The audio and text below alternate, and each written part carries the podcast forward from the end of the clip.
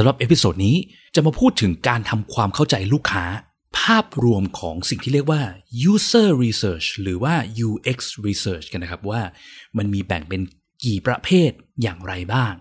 ซึ่งต้องขอบอกไว้ก่อนว่า จะขอไม่ลงรายละเอียด detail methods แต่ละแบบในการทำ UX research นะครับ เพราะว่าอาจจะลึกเกินไป แต่อยากจะให้เห็นภาพรวมกันก่อนว่า เวลาที่เราพูดถึงคำว่า UX research เนี่ยเราทำอะไรยังไงกันบ้าง เพื่อที่จะได้เข้าใจถึงลูกค้าของเราที่แท้จริง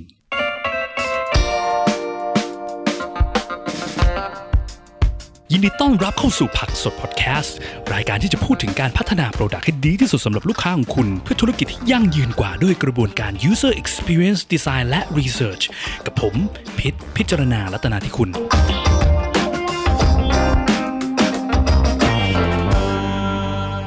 สวัสดีครับก็สำหรับตอนเนี้ย เราก็จะมาคุยกันเกี่ยวกับการทำความเข้าใจ user นะครับ หรือว่าสิ่งที่เรามักจะพูดกันว่าการทำ UX research หรือ user research เนี่ยมันเป็นอะไรยังไงกันบ้างนะครับ ซึ่งต้องบอกก่อนว่า episode เนี้ยก็จะเป็นแค่ high level ภาพรวมเนาะทำให้เกิดความเข้าใจคร่าวๆก่อนว่าไอ้ที่เรียกว่า UX research เนี่ยที่อยากจะเข้าใจ user ให้มากขึ้น เรียนรู้จาก user เนี่ยมันเป็นยังไงกันบ้างนะครับ ทีเนี้ยต้องบอกไว้ก่อนว่า การเรียนรู้การได้ insight จาก user เนี่ยเพื่อพัฒนา product เราให้ดีขึ้นเนี่ยมันมีหลายวิธีเนาะคือเราไม่จำเป็นที่ต้องทำ UX research user research อย่างเดียวก็ได้ เช่นสมมติว่าเรามีฟอร์มรับ feedback จาก user เราใช่ไหมเราก็ไปนั่งวิเคราะห์ฟอร์ม feedback เรานะที่มีคนเขาเข้ามาตอบ แล้วเขาเข้ามา comment เกี่ยวกับระบบเราเกี่ยวกับเว็บไซต์เราอะไรเงี้ยไปดูพวกนั้นก็ได้ ไปดู comment ใน App Store Play Store ก็ได้ถ้าเราสมมติว่าเราสร้างแอปพลิเคชันใช่ไหมก็ไปดูว่าคนเขาพูดยังไง เวลาที่คนเขาด่าด่าอะไรด่าในส่วนไหนอะไรเงี้ยแล้วเราก็นำไปปรับปรุงก็เป็นการเรียนรู้เกี่ยวกับ insight เกี่ยวกับ user ได้ในในในส่วนหนึ่งอะเนาะแม้กระทั่งถ้าบริษัทเราเนี่ยมี call center ใช่ไหมเราก็ไปนั่งฟัง call center นั่งให้ให้ทีม call center เขาเล่าให้เราฟังว่า user หรือลูกค้าส่วนใหญ่ที่เขาโทรมา complain หรืออะไรเงี้ยเขาพูดในเรื่องไหนกันบ้าง ปัญหาที่มักจะเจอบ่อยๆ ที่คนเขาคอมเพลนเข้ามาคืออะไรอะไรเงี้ยนะครับ พวกนี้ก็เป็นการเรียนรู้เกี่ยวกับ user ได้ นะครับ โดยที่ไม่จำเป็นต้องทำสิ่งที่เรียกว่า user research หรือ UX research นี้เลยนะครับ แต่ user research เนี่ยผมขอเรียกมันว่า user research แล้วกันนะ คือบางที่เขาก็เรียก UX research บางที่ก็ user research นะ ขอเรียกว่า user research แล้วกันนะครับ ไอ้ user research เนี่ย มันก็เป็นวิธีที่ช่วยให้เราได้ Data ได้ข้อมูลจาก User ที่ลงรายละเอียดชัดเจนยิ่งขึ้นและทำให้ช่วยให้เราเข้าใจ ปัญหาต่างๆที่ User มีเนี่ยมากขึ้นนะครับ เพื่อที่เราจะได้แก้ปัญหาได้ดีขึ้น แล้วก็สร้างโปรดักต์ได้ดียิ่งขึ้นนะครับ ซึ่งจุดที่สังเกตเห็นได้อย่างหนึ่งนะครับคือพอเวลาที่เราทำไอ้สิ่งที่เรียกว่า user research เนี่ยเราจะโฟกัสไปยังไอ้ที่เคยพูดมาเนาะสิ่งสำคัญที่สุด 2 อย่างก่อน ของการสร้าง product ที่คนจะใช้งานและคนจะใช้งานต่อเนื่องไปเรื่อยๆเนี่ยก็คือ useful usable ใช่ไหมความมีประโยชน์และความใช้งานได้ง่าย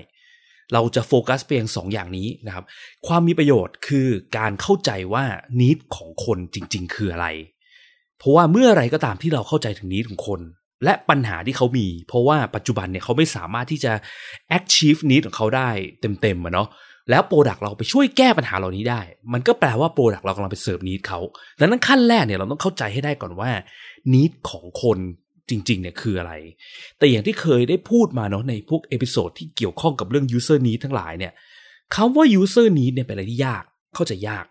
ไม่ใช่เรื่องง่ายๆเลยที่เราจะเข้าใจได้ว่า need ของคนจริง ๆ คืออะไรเนาะเพราะว่าถ้าเราเข้าใจเรื่อง need ของคนจริง ๆ คืออะไรได้ง่ายเนี่ย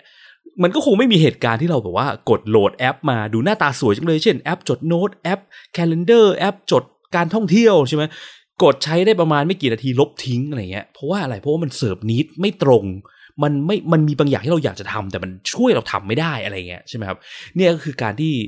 แอปพลิเคชันมันเข้าใจ need เราไม่ตรงจริง ๆ มันช่วยเราแก้ปัญหาไม่ได้ เราก็ลบมันทิ้งเพราะมันไม่ useful ไงนะครับส่วนเรื่องอีกข้อหนึงคือเรื่อง usable เนาะ usable ใช้งานได้ง่าย อันนี้ก็คือการที่มาลองดูว่าเวลาที่คนใช้งานมันจริงๆเนี่ยมีจุดไหนที่มันติดติดขัดขัดบ้างนะครับ ภาษาอังกฤษเขาใช้คำว่า friction เนาะ friction คือความแบบ เขาเรียกนะ ความเฉื่อยอะคือความแบบแทนที่จะวิ่งได้สไลด์ไปได้ลื่นปื๊ดกับสไลด์แล้วสะดุดขุขะหยุดอะไรเงี้ยแบบเออติดไปต่อไม่ได้ เพราะว่าอะไรเพราะว่ามันมีบางอย่างที่ทำให้การใช้งานมันยาก พอมันยากเสร็จปุ๊บยูเซอร์ไม่ไม่สามารถที่จะแบบว่าดริฟต์ไหลได้เลย ต้องมีการหยุดหยุดติดติดขัดบางที่ก็ไปผิดถูกถ้าแย่มากก็ถึงขั้นที่แบบใช้ไม่ไหวแล้วหาวิธีไปต่อไม่เจอปิดไปเลิกใช้นะครับดังนั้นเราการทำ user research เนี่ยโฟกัสสองอย่าง useful usable เนาะ จะเข้าใจเรื่อง useful หรือเข้าใจเรื่องนี้ของคนได้อย่างไร และจะเข้าใจถึงปัญหาที่เวลาที่ user เจอเวลาที่ใช้งานตัวระบบเราเวลาใช้เนี่ยมันยากตรงไหน มีจุดไหนที่มันทำให้ยากติดติดขัดขัดตรงไหนและเกิดจากอะไรในตัวระบบเรานะครับ เข้าใจ2ออย่างนี้ให้ได้ จุดหนึ่งคือ เราจะไม่ค่อยสนใจเกี่ยวกับเรื่อง feeling ของคนมากเท่าไหร่ ไม่ได้บอกว่าไม่สนใจเลยนะ มีสนใจบ้าง แต่ไม่ใช่ main priority นะครับ เพราะหลาย ๆ ครั้งเนี่ยเรามักจะเห็นว่าเวลาที่ทำ research เนี่ยบางรีเสิร์ชเนี่ยเขามักจะชอบอยากจะดูว่า เฮ้ย คนจะว้าวกับฟีเจอร์ไหน คนจะว้าวกับไอเดียไหนของเรา คนตื่นเต้นไหมกับการเห็นหน้า UI ของเราอะไรเงี้ยพวกความรู้สึกแบบเนี้ยเราไม่โฟกัส เพราะว่าความรู้สึกมันเป็นแค่สิ่งที่แบบโผล่มาผิวเผินน่ะอย่างเช่นการใช้งานง่ายเนี่ยเวลาที่เราเห็นหน้าจอ screenshot ของแอปแอปหนึ่งเนี่ย เฮ้ยดูใช้งานง่ายจังเลย ถามว่าแอปนี้มันใช้งานง่ายจริงหรือเปล่า มันไม่มีทางรู้ได้เลยว่าใช้งานได้จริง ไม่จริง จนกระทั่งเราเริ่มลองใช้มันดูจริงไหมแล้วเราถึงจะพบว่าเฮ้ยมันสามารถทำสิ่งที่เราต้องการได้ครบเลยอะแล้วก็ทำได้ง่ายด้วย หรือว่าเฮ้ยมันมี need บางอย่างทำไม่ได้ว่ะ ตรงจุดนี้ก็ไม่เข้าใจ เทคอันนี้ก็อ่านไม่รู้เรื่องอะไรเงี้ยมันต้องลองใช้งานนะครับดังนั้นพวก feeling ที่มันโผล่มาเร็วๆเนี่ยเราเราไม่ได้โฟกัสมากขนาดนั้นนะครับแต่บางทีก็สามารถ capture ไว้คร่าวๆได้แหละ แต่ว่ายังไม่ใช่ main goal นะครับทีเนี้ยหลักๆเนาะถ้าสมมติว่าย้อนกลับไปยัง episode ที่ 16 ที่เคยพูดไปคือ Praxis เรานำ Design Thinking ไปใช้แก้ปัญหา UX ให้ลูกค้าอย่างไรนะฮะคือตอนนั้นอะมันจะพูดถึงเฟรม กระบวนการที่เราใช้ในการสร้าง user experience ที่ดีให้ Product ต่างๆของลูกค้าเนี่ยเนาะเราก็จะมีขั้นตอนอยู่ 3 ขั้น ซึ่งสามขั้นนี้มันก็ based on design thinking frame เนาะสามขั้นของเราเนี่ยมี understand create test understand คือการเข้าใจว่าปัจจุบันเนี่ยคนมีพฤติกรรมยังไง มีเป็นยังไงนี้ของเขาคืออะไร แล้วก็มีปัญหาในการใช้งานตรงไหนบ้างอะไรเงี้ยมีเพนพอยต์ตรงไหนบ้างใช่ไหม create คือการเริ่มสร้าง product ออกมานะครับ แล้วก็ test คือการนำสิ่งที่สร้างออกมาเนี่ยเอาไป test นะครับเพื่อดูว่าไอ้ที่เราสร้างมามันมันมัน work จริงหรือเปล่าหรือมันไม่ work แล้วก็รีบเรียนรู้เป็นขั้น learn ขั้นที่4เนาะไปปรับ product เราให้ดีขึ้น ถ้าสังเกตจริงเนี่ยเขาว่า user research เนี่ยเราจะอยู่ที่ขั้น 1 กับขั้น 3 ขั้น understand กับขั้น test นะครับ ทีนี้พอเมื่อกี้เราเราพูดไปถึงแล้วนะว่าวัตถุประสงค์ของการทำ user research เนี่ยเราโฟกัสไปเรื่อง useful usable ใช่ไหม ทีนี้เรามาดูกันว่าไอ้ useful usable เนี่ยเราจะเรียนรู้ได้จากขั้นไหนได้บ้างนะครับ หลักๆเนี่ยมันก็สามารถเรียนรู้ได้ขั้นแรกขั้น understand แล้วก็ขั้น test ด้วยนะครับ แต่สิ่งที่มันแตกต่างกันระหว่างขั้น understand กับขั้น test คืออะไร คือหลักๆ คือขั้น understand เนี่ยจะเป็นการที่ไปเรียนรู้ existing user เนาะเรียกว่าไปเรียนรู้สิ่งที่ user ใช้อยู่แล้วนะครับ คือสมมุติว่า user ใช้งานระบบคู่แข่งเราที่เราจะสร้าง product ไปแข่งกับคู่แข่งเราเนี้ย การไปเรียนรู้ user ที่เป็น existing user ที่ใช้ระบบเรานั้นอยู่เนี่ยก็เป็นขั้น understand คือเรายังไม่เริ่มสร้างของอะไรออกมาไงนะครับแต่เมื่อไหร่ก็ตามที่เราเริ่มสร้างของขึ้นมา แล้วเราไม่แน่ใจว่าของที่เราสร้างขึ้นมาเนี่ยเพิ่งสร้างมาสดๆร้อนๆเนี่ยเพิ่งออกจากเตามาเนี่ย มันดีมัน work จริงหรือเปล่าเนี่ยเราจะทำ user research ในขั้นที่ขั้น test เนาะขั้นที่ 3 คือเอาของที่เราสร้างมาเนี่ยไปลอง test กับคนดู ดูซิว่าคนเข้าใจหรือไม่เข้าใจมัน คนสามารถใช้งานมันได้ไหม คนสามารถที่จะ เออไอสิ่งที่เราสร้างมาเนี่ยมันตรงตอบตอบโจทย์ need มันแก้ปัญหาให้คนได้จริง ๆ หรือเปล่านะครับ ก็แบ่งเป็นสองส่วนเนาะเข้าใจกับ test นะครับ ทีนี้การเข้าใจเนี่ยคำไอส่วนแรกเนี่ยเข้าใจเนี่ยคือหลักๆคือเราไม่ได้สร้างอะไรมาใหม่เนาะเราสามารถใช้ของที่ user ใช้อยู่แล้วนะครับปกติแล้วเวลาที่ user ใช้งานอะไรอยู่เรื่อยๆอยู่แล้วเนี่ยมันแปลว่าอะไร มันแปลว่า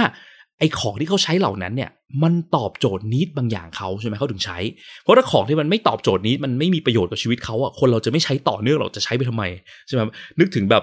โหลดเกมมาเกมหนึ่งซึ่งแบบเกมอะไรก็ไม่รู้มาเป็นมามาเป็นภาษาที่เราอ่านไม่ออกเช่นเป็นภาษาเอสโตเนียอย่างเงี้ย คือเราก็อ่านไม่ออกใช่ป่ะมันก็ไม่มีประโยชน์กับเครื่องเราเงี้ยกราฟิกมันก็ไม่สวยไม่ได้ดึงดูดใจเราไม่ได้มีอะไรมีมีประโยชน์มี need อะไรกับเราเลยอย่างเงี้ยเราคงไม่ได้ใช้มันต่อใช่ไหมก็อาจจะลบทิ้งทันทีอะไรเงี้ยหรือทิ้งไว้ในเครื่องจนลืมอะไรเงี้ยนะครับดังนั้นเมื่อ user ใช้งานอะไรบางอย่างอยู่แปลว่าเขามี need ในเรื่องนั้น หน้าที่ของการทำ user research คือไปขุดหาให้ได้ว่า need จริงๆก็คืออะไรนะครับ ก็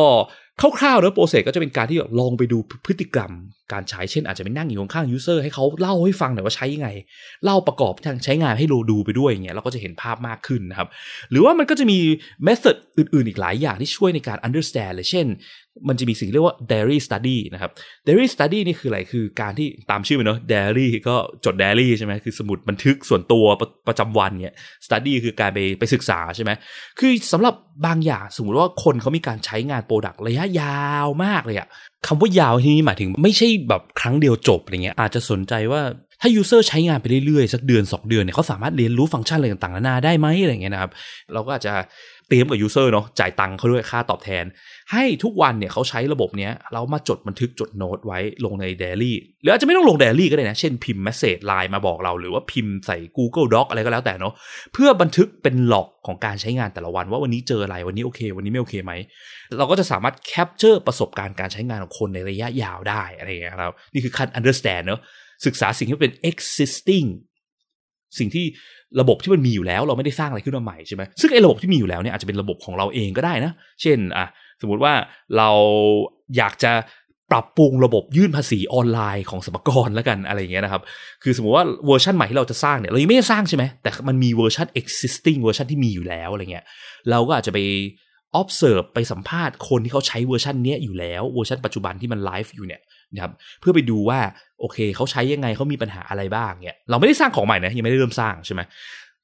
นี่คือส่วนของการทำ understand แต่เมื่อไรก็ตามที่เราเริ่มกระโดดเข้าไป create บางอย่างออกมาเนาะคือเริ่มเข้ากระโดดเข้าไปสร้างของบางอย่างออกมา แล้วเราเอาของที่เราสร้างเนี่ยไปทดสอบไปให้ user ลองใช้เป็นครั้งแรกเนาะเพราะ user คงไม่เคยเห็นดีไซน์ที่เราเพิ่งสร้างเสร็จใหม่สดๆร้อนๆหรอกเนาะไปให้ user ลองเนี่ย อันนี้จะเป็นขั้นตอนของการ test และ ซึ่งสิ่งที่มันแตกต่างระหว่าง understand กับ test นี่ก็คือคืออะไรคือ user เคยเห็นกับ user ไม่เคยเห็นมาก่อนนะครับไอการเคยเห็นกับไม่เคยเห็นมาก่อนเนี่ยมันสำคัญ เพราะว่ามันจะส่งผลต่อเรื่อง cognitive processing ของ user นะครับไอ cognitive processing คืออะไรล่ะแล้วหลักๆคือ cognitive processing คือการประมวลผลข้อมูลในสมองของคนเราเนาะคือมันจะมีความแตกต่างเยอะมากเลยถ้าของที่เราใช้อยู่ประจำเนี่ย ข้อมูลการใช้งานต่างๆนานามันจะถูกฝังลงไปในสมองเราใช่ไหมมันถูกฝังลงไปในส่วนเมมโมรีของเราแหละ ทีนี้เวลาที่มีคนมาถามเราเนี่ย ว่าตรงนี้เป็นยังไงตรงนี้ใช้ยังไงคนมาคนมาดูการใช้งานเราเนี่ย เราก็แค่เล่าประสบการณ์ทั้งหมดที่เราเคยใช้ออกมาใช่ไหมขุดทุกอย่างออกจากหัวเราออกมา ข้อมูลทุกอย่างมันอยู่ในหัวเราอยู่แล้ว แต่ถ้า user มาใช้ครั้งแรกหรือขั้นตอนการ research แบบ test เนี่ยนะครับ user ไม่เคยใช้มาก่อน สิ่งที่เกิดคืออะไร คือ user ไม่มีข้อมูลการใช้งาน ไม่มี memory ตรงนี้ในหัวของเขา เขาจะต้องมาปะทะมันครั้งแรก และก็เรียนรู้โดยใช้สติปัญญาของเขา ก็คือไอ้ที่เรียกว่า cognitive processor เนี่ยนะในหัวของคนเราเนาะสมองส่วนที่มันต้องใช้การประมวลผลเยอะนะครับซึ่งไอ้สมองที่ใช้การประมวลผลเยอะเนี่ยมันเป็นส่วนหนึ่งที่ทำให้ระบบมันใช้งานยาก ยิ่งระยิ่งระบบเราออกแบบมาแล้วคน แบบว่าไม่เข้าใจอะต้องใช้สมองส่วนนี้คิดคำนวณ คิดเยอะมากเนี่ยมันก็แปลว่ามันจะเหนื่อยในการใช้งานมาก มันก็แปลว่ามันยากมากในการใช้งานนะครับ การออกแบบที่ดีเนี่ยเราจะต้องพยายาม อย่าให้คนแบบใช้สมองส่วนนี้เยอะให้ใช้น้อยๆนะครับ แต่จะรู้ว่าคนใช้สมองส่วนนี้เยอะไม่เยอะ ก็ต้องลองให้คนลองใช้ครั้งแรกแล้วเรา ดูการใช้งานประกอบไปด้วยนะครับ ก็หลักๆเนาะคร่าวๆถึงภาพรวมของ user research หรือ UX research เนี่ยว่ามีแบ่งเป็น 2 สาย ก็คือสาย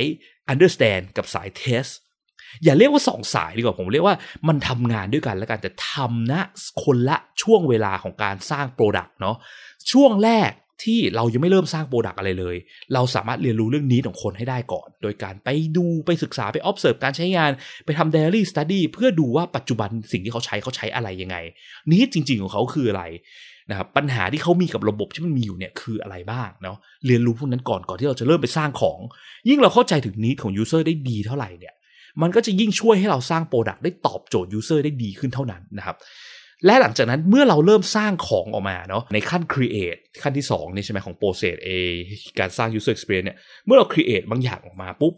เราสามารถทำ user research อีกรูปแบบหนึ่งคือการไป test เอาของที่เราสร้างเนี่ยไปลองให้ user ลองจริง ๆ ดู